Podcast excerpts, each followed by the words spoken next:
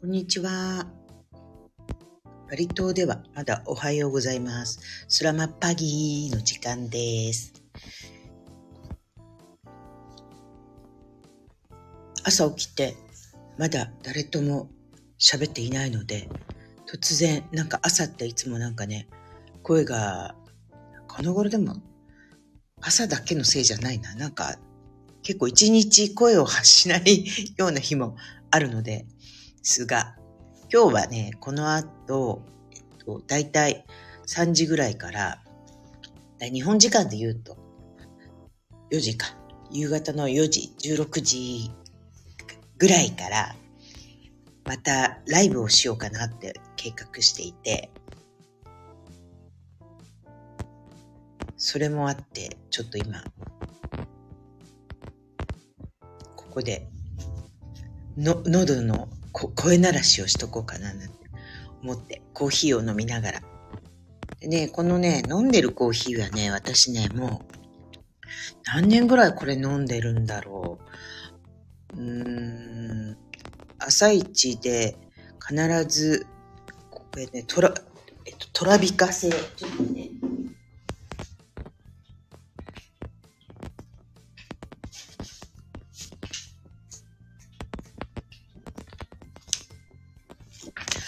トラビカっていうところから出てる、インドネシアのですよ。トラビカっていうところから出てるクリーミーラッテっていうのがあって、サシェ、小袋に入ってる個別包装のコーヒーなんですけど、これのいいところはお砂糖、ノーシュガーなんですね。で、ご丁寧に隣にお砂糖がね、分かれて包装されて、2個で1セットみたいになってるんだけど、ほとんどそのお砂糖の方は使わないで、このクリーミーラッテっていうのを割と朝飲んで、時々その後もう一回飲んじゃうこともあるんだけど、お砂糖入ってないし、なんとなくカフェラッテみたいな感じなので、家でちょっと朝、これをなんかぼーっとして飲むのが私の日課と化してます。おしゃれなコーヒーとか豆からのコーヒーとかもう時々入れることはあるんだけど、ついついねこの手軽な方のクリーミーラッテどっか出張でねジャカルタとかあと他のところに行くときなんかもスーツケースに必ず5個ぐらい入れてて、ホテルに戻ったときにホテルのまあネスカフェとかね紅茶とかは必ずお部屋にセットされてるんだけど、なんとなく夜遅くとかに部屋の外に出るのもめんどくさいようなときはこのサシェットの、インドネシアか、それ、サシェットって言うんだけど、まあ小袋に入ったね、このクリーミーラッテにお湯入れて飲むのが、なんか旅先でもちょっとほっとする時間、夜ね。夜飲んで眠れるのかって言うと全然関係ないみたいで、これ飲んでも眠れるときは、疲れてるときはぐっすり眠れるし、反対にね、でもホテル行くと、朝はね、飲まないんだよね。っていうのは、必ず、そのホテルの朝ごはん、モーニング、だいたいビュッフェとかが多いんだけど、ビュッフェとかをすごく楽しみにしていて、そこで必ず最後にコーヒーを飲んだり、そこで出たコーヒーをまた部屋に持ち帰ったりするんで、朝はあんまり飲みません。それからね、仕事で行ってる時って、割と、通訳とかの案件で行くことが多いんですけど、割と朝ごはんすごい早めに食べるんですよ。で、部屋にも朝ごはんを、例えば、だいたい7時からとか6時からやってるんだけど、仕事が始まるのはだいたい9時ぐらいとか、9時にホテルを出発とかっていうことが多いので、必ず朝はもう6時とか7時ぐらいぴったりに行って、そこで、小1時間ぐらいでご飯を食べて、で、一回部屋に戻ってきて、ゆっくり、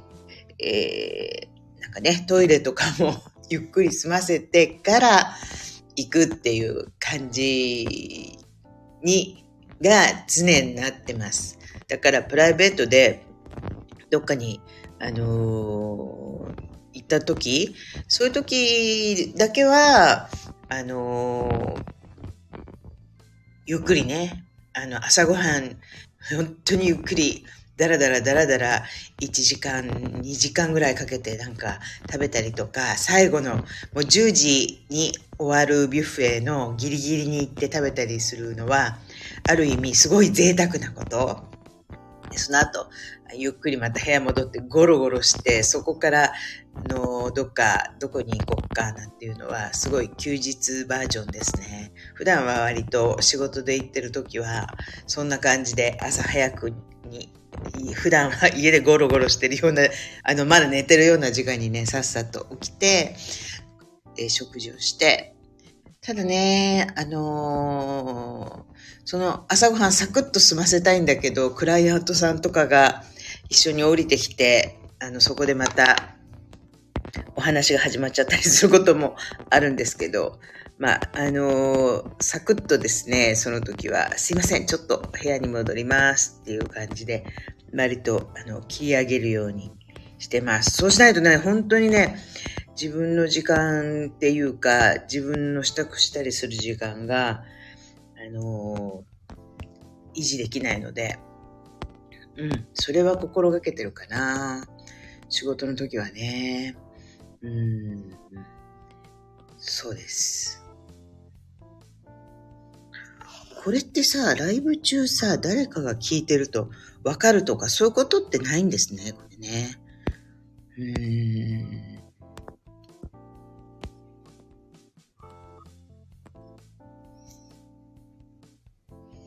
そう、そんな感じで仕事の時はホテルの朝ごはんを割と早めに起きて食べる。コーヒーとかも部屋で飲むけど、そう、このコーヒー、家では朝はだいたいトラビカのクリーミーラテを飲むってことに、なんとなく、もう何年ぐらいかな、本当に多分5年ぐらい経ってるかも。もう家の中に必ずクリーミーラテはあって、なくなる頃にはまたスーパーに行った時に買ってくるっていうのがあります。このね、クリーミーラテはね、1個ね、いくらぐらいするんだろうな。2000ルピアぐらいかな。だからいくら ?20 円 ?20 円ぐらいかな。ね、外で今、バリ島でもね、外でカプチーノとか、カフェラテとか頼むとだいたい3万ルピアから5万ルピアぐらいの間、どこでも3、4万ルピアなんですよ。だから美味しければね、もうそれで全然いいんだけど、家ではその10分の1ぐらいで飲めるこういうサシェットのクリーミーラテで私は十分かなっていう感じ。そう、時々ね、ちょっとコーヒー苦さが足りないなって、インドネシアって割とマイルド好きじゃないですか。そういう時はちょっとそこにまたネスカフェをさらっと小さじ半分ぐらいね足したりなんかして、ちょっと濃いめにして飲んだりする時もあります。今ね、でもほんとインドネシアでもこのお砂糖とクリーミーラテ本体が分かれてるこういう放送がこの頃やっと出てきましたけど、私が初めて来た頃はコーヒーにお砂糖抜きでっていうこと自体がなかなかこっちの人に理解されないから、すごい説明したりとかで、じゃあお砂糖はすごい少なくねって言っても、日本人の感覚からすると相当甘いお砂糖が入ってるコーヒーがピアサだったって、当たり前だったんで、最初の頃はね、本当時代ってこの20年で大きく変わった気がするな。どこもそうでしょうけど、なんかインドネシアもコーヒーカフェとかがどんどん増えて、おしゃれなね、なんて言うんでしたっけ、バリスタっていうな、バリスタとかがいて、美味しくコーヒー入れてくれて、お砂糖とか入って、最初から入ってないっていうコーヒーがどこでも普通に今、田舎の方行けばあんまないですけど、でもどこに行っても美味しいコーヒーが本当飲めるようになりました。インドネシアはね、もともとコーヒーが取れるところで産地なのでね、美味しいコーヒーがね、たくさん飲めて、それはすごくいいなと思って。ただ、なんか、4万ルピアぐらい出してあんまり美味しくなかったりすると、結構そのがっかり度も半端ない。でもなぁ、毎年日本、この頃ね、反対に日本に行って、日本だと同じレベルのコーヒーもっと高いんですよね。だから、例えば、庶民的な話で言うと、ベローチェとか、ああいうなんかドトールコーヒーとかね、ああいうとこって今いくらぐらいなんだろう ?300 円ぐらいかな。なんかそんなに美味しいと思わないんだけど、私の味覚のせいかな。これに関しては、バリとか、インドネシアで飲む、3、400円のコーヒーの方がレベルは高いなっていつも思っていて、日本だとこのレベルのコーヒー飲むんだとやっぱりもうちょっと倍するかな、1000円弱ぐらいするのかなっていう気はしてるかな。あ、でもこの間飲んだ星のコーヒーはいくらだったかな。500円ぐらいでしたよね。500円ぐらいだね。そうそう。でもこの頃なんか、昔風の昭和な喫茶店とかもなくなってるので、美味しいコーヒーね。前回の先月の日本1ヶ月滞在中に、コーヒー、家族が来てる、一緒に行ってたんで、最初の2週間。その時は、そんなにコーヒーとかにこだわった店行ってなくて、大井町の高倉町コーヒーでしたっけ？高倉町でいいのかな？あそこで飲んだコーヒーぐらいかな。あと、一人になってからは、星のコーヒーが、五反田の前あそこデニーズだったと思うんだけど、そこが星のコーヒー変わってたんですよね。いつも行く、ワンタン麺の房州市場っていう、中華のお蕎麦の専門店みたいなところがあって、そこの後に、前に、上に上がって2階に、デニーズだったかな、ロイヤルホストだったかな、なんかあって、行くのがお決まりのなんかコースだったんですけど、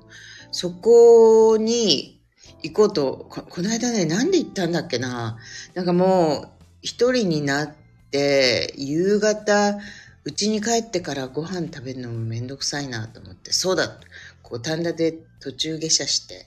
お蕎麦でも食べてこうと思って、お蕎麦食べて、で、またデニーズでお茶でも飲もうかなと思ったら、デニーズが星のコーヒーに変わってたんで、入りました。やっぱりなんかね、すごい落ち着いてて、席も広いから、とてもゆったりとお茶を飲むことができて、怒涛のような、前半の2週間、家族をほとんどガイドのようにいろんなとこに案内してたんで、ちょっとのんびりできましたね。でもね、なんか今、ああいうところで、みんな携帯で喋りながら仕事するのが、そんなに大きな声じゃないけど、割と普通の音量レベルで仕事するのが全然、普通になってるみたいで、隣の人は、リアルに、2、3人で来てみんな話してるわけだから、全然問題ないんだけど、あ、そうなんだ、いいんだ、なんて、なんとなくその辺の、感覚って実際にお店入んないと分かんないじゃないですか。だからそれは電車の中じゃないから、もちろん、喫茶店だから、カフェだから、話したりするのは全然携帯でね話したりしては問題ないんだけど、結構ずーっと話してる人とかが隣にいて、でもそれはそれでね、そんなにバカうるさい声じゃなかったんで、シーンとしてるより反対になんか自分も自分のなんか世界に没頭しやすいっていうか、深めのソファーに腰掛けながら結構居心地いいんだなぁなんて思いました。ただ私はね、すごい一回喋り出すと声がどんどん大きくなっちゃう家系なんで、それとね、声がすごい通るんですよ。すっごく。だから、今はこれ家で一人で喋ってるから、そんなでもないけど、ついついなんかこう仕事とかでも大きな声になってしまうので、カフェとかでもし携帯だと、よくね、娘に言われるんだけど、ママそんな大きな声喋んなくても聞こえるよって言われるんだけど、なんか携帯相手に喋ってると、ついで、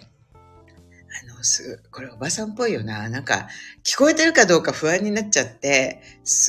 相当声のトーンが上がるみたいなんですよね。だから、それは人がいるところでは気をつけようと思ってます。だから通訳でもいろいろあって、普通のね、逐次通訳と同時通訳もあれば、あとスタイル的に、ウィスパリング通訳っていうのがあって、ささやき通訳っていうのがあるんですよ。ウィスパリング。だから、大勢の人がいる中で、例えば、日本語を話す人はその中の一人だったと、一人だけで、他はみんな英語とか、自分の国の言葉で話すような、ミーティングとかの場合に、その日本人の方にくっついてですね、日本語で、今こんなことを言っていますねとか、こうで話がこうなってますよっていうようなことを相手の耳元で囁く通訳っていうのがあるらしいんですけど、私ね、多分ね、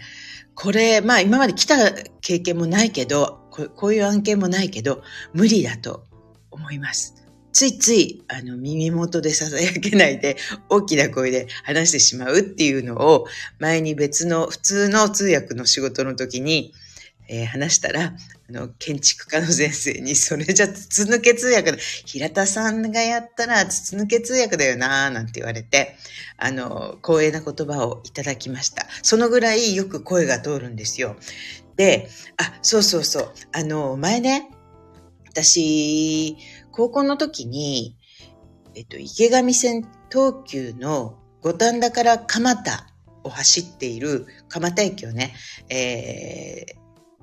走っている3両編成の電車で通学してたんですね。戸越銀座駅から雪ヶ丘じゃない、御嶽山っていう駅、7個ぐらいあるのかな、ちょっと今覚えてないんだけど、7個ぐらいを、通学で高校の時ね使ってました。で、だいたいいつも駅、3両編成だからね短いんですけど、一番前か進行方向、駅の乗り口から言うと、一番前に乗ってたんですよね。そうすると、その日にね、クラスの男の子から、平田、お前、今日、平田じゃなかったか、あの頃は。おばんって呼ばれてたの。おばんさ、今日何時の電車に乗ってたでしょって言われるんですよ。で、何時してんのって言うと、お前の声ね、一番後ろの寮まで聞こえてたぞって言われたことがあって、そのぐらい、声が通る。3両編成の一番前に乗ってて、一番後ろにの寮に聞こえるって、これはもうでもちょっと郊外レベルですよね。そう。それは気をつけなきゃいけないなと思ったわ。ただ、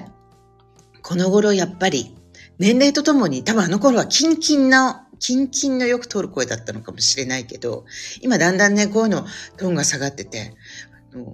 家で鼻歌なんか歌うと、私が何歳ぐらいの時、だから今の私の年ぐらいだった母にすっごい声が似てるんですよね。で、一緒に昔母とカラオケ行った時に、なんかね、高いところになると地声じゃなくて変な裏声みたいになっちゃって、なんでそんな声になっちゃうのって言った声に自分がそっくり似てきたの。だからやっぱり声とか声帯も変わるし、いや、これはコロナのせいかな。カラオケに行かなかった。でも、その前からカラオケはあまり行ってないけど、やっぱりなんかね、ぐっと声が出にくくなって、歌とかね、前は結構カラオケとか行くと、頑張ると、結構高い声も出たんだけど、この頃すごい出なくなっちゃったんですよね。これはやっぱり練習かな。ねえ、悲しいよね。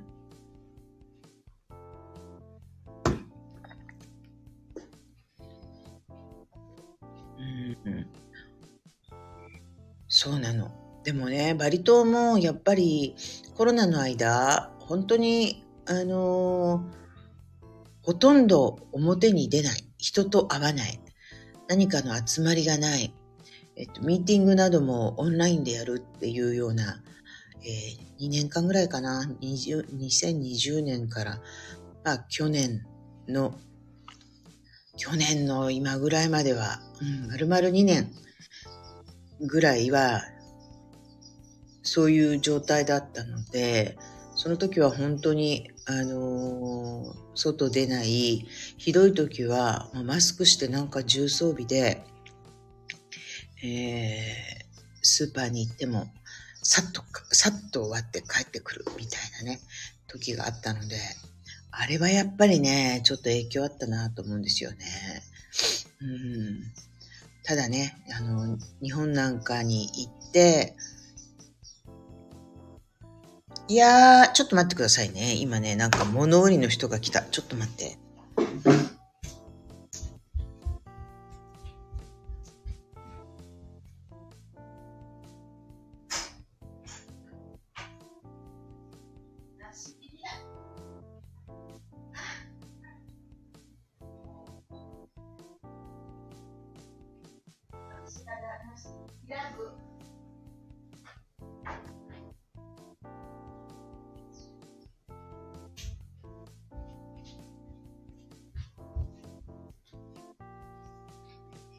戻りました。今、バリ島は10時半なんですけど、毎朝、なんか物売りに来るおばさんがいて、で、その人が、うちの辺に来るのは、朝早い時もあるけど、だいたい10時半ぐらい、10時ぐらいとかに来て、そうすると、彼女から、梨ブンクスを買うと、ローカルプライスですね。6000ルピアです。60円。今のレートだと60円。で、ご飯と、サンバルと、肉のちょっと、肉が一切れ。ちっちゃいですよ。あと、焼きそばとミゴーレンと、野菜、日替わりのなんかちょっとした野菜が入っているのが買えます。だから朝、ちょっとお腹に何か入れてから出かけたいなみたいな時にこの梨ブンクスを買ってね、食べることもあるんで、売れ残ったりこの時間になって売れないとうちの前に来て必ず大声で梨って彼女がね、タバコとかって言いながらね売りに来るんで、まあ買う時もあるし、かわいそうだけど買わない時もあって、今日は昨日買ったばっかりなんでね、今日は、いらないよって。でも一応、家の前で名前呼ばれるんで、出てって、いらないよっていう時もあるし、娘なんかが帰ってきてた時は、ちゃんと朝から3つ買ってね、家族分買ってあげたりしてました。でも、便利は便利。これ家の前まで野菜とかお菓子とか、野菜はあんまりだな。でも果物とか、ご飯、お菓子。そう、お菓子ね、こっちの人って朝ごはんの代わりに、なんか小さなね、生菓子っていうのかな、和菓子みたいなやつね。お餅っぽいものだったり、何かちょっと揚げてある春巻きみたいなものだったりとか、そういうのが、まあ、それもお菓子といえばね、そういうのをね、1、2個食べるの人も結構多いんですよ。めちゃくちゃ甘かったり、揚げ物だったり、決してヘルシーとは言えないと思うんだけど、でもそれと、まあ、紅茶かコーヒーかなんか飲んでから、お腹に入れてから、どっか出かけるとか、まあ、仕事なんかしてる人だと、それ食べてから行くのかな。うん、それは確かに結構多いかな、うんうん、だから朝起きて、昔はね、ご飯に味噌汁みたいな、うん、そういう朝はめったないかな、こっちだと。なんとなくコーヒー飲んで気分がヘルシーな時は果物を食べたり、今日はたまたま昨日小豆をね、炊いて半分お汁粉にして、で半分は水分飛ばしてあんこみたいにしてあるので、今日はそれを後で食べようかななんて思ってます。なんかね、なんでねそんなにたくさん炊いたかっていうと、昨日整理してたら食べ物のストックをね、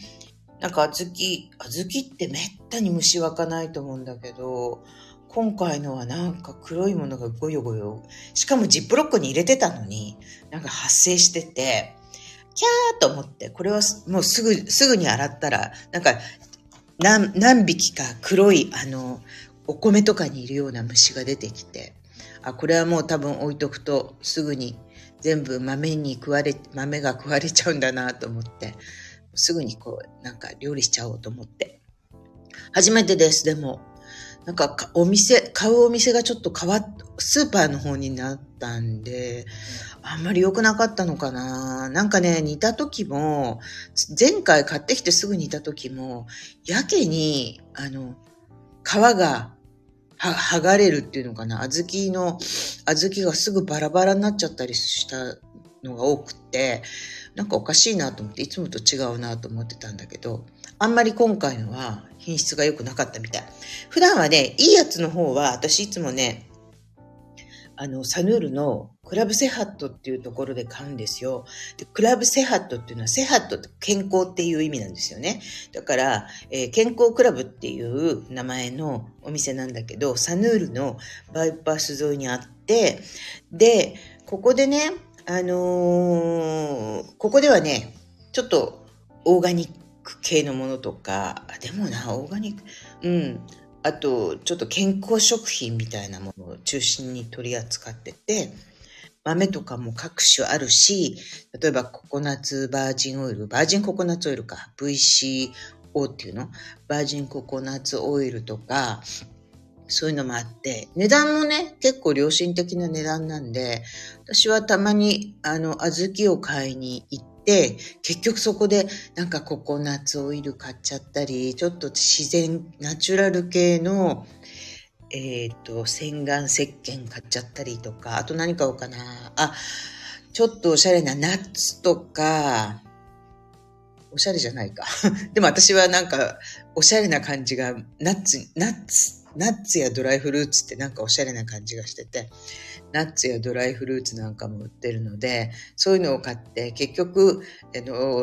いろいろ買っちゃって結構な金額になったりするんだけど、まあでもすごい品質もいいから結果長持ちするし、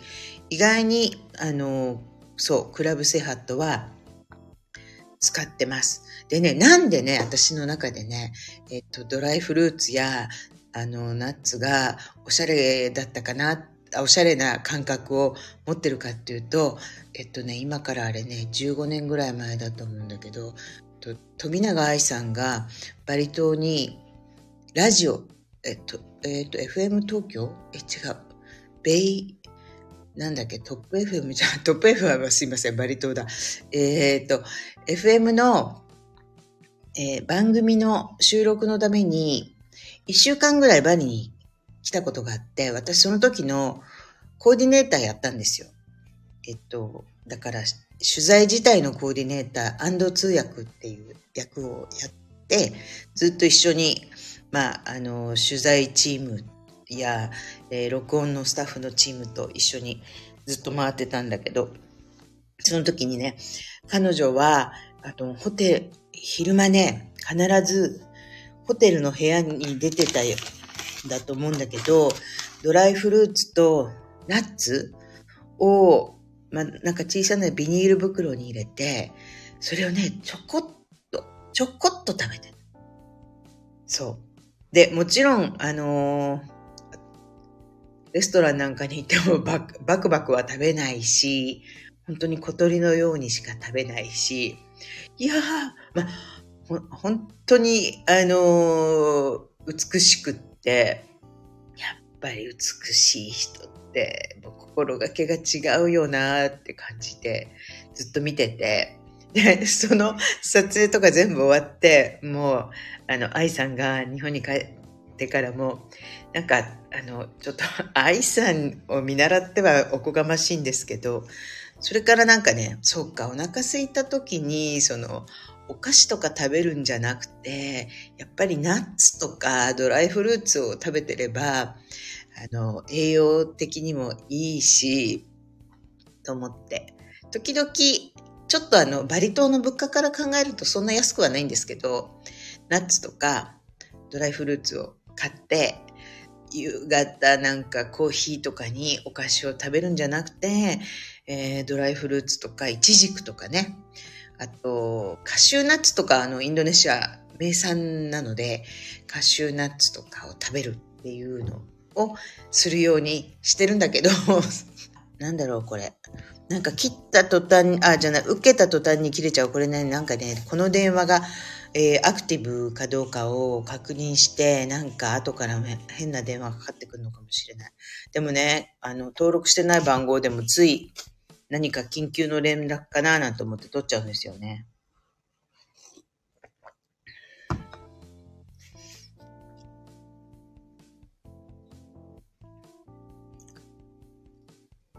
はい。そうね、今日はこんな感じで、もう、30分も経っちゃった。なんかさらっとちょっとテストみたいな感じだったんですけど、今日はこの後、バリ時間15時、日本時間だと16時から、ゲストはスペシャルゲストをですね、迎えて、またライブをしたいと思っているので、よかったらまた聞いてください。ありがとうございました。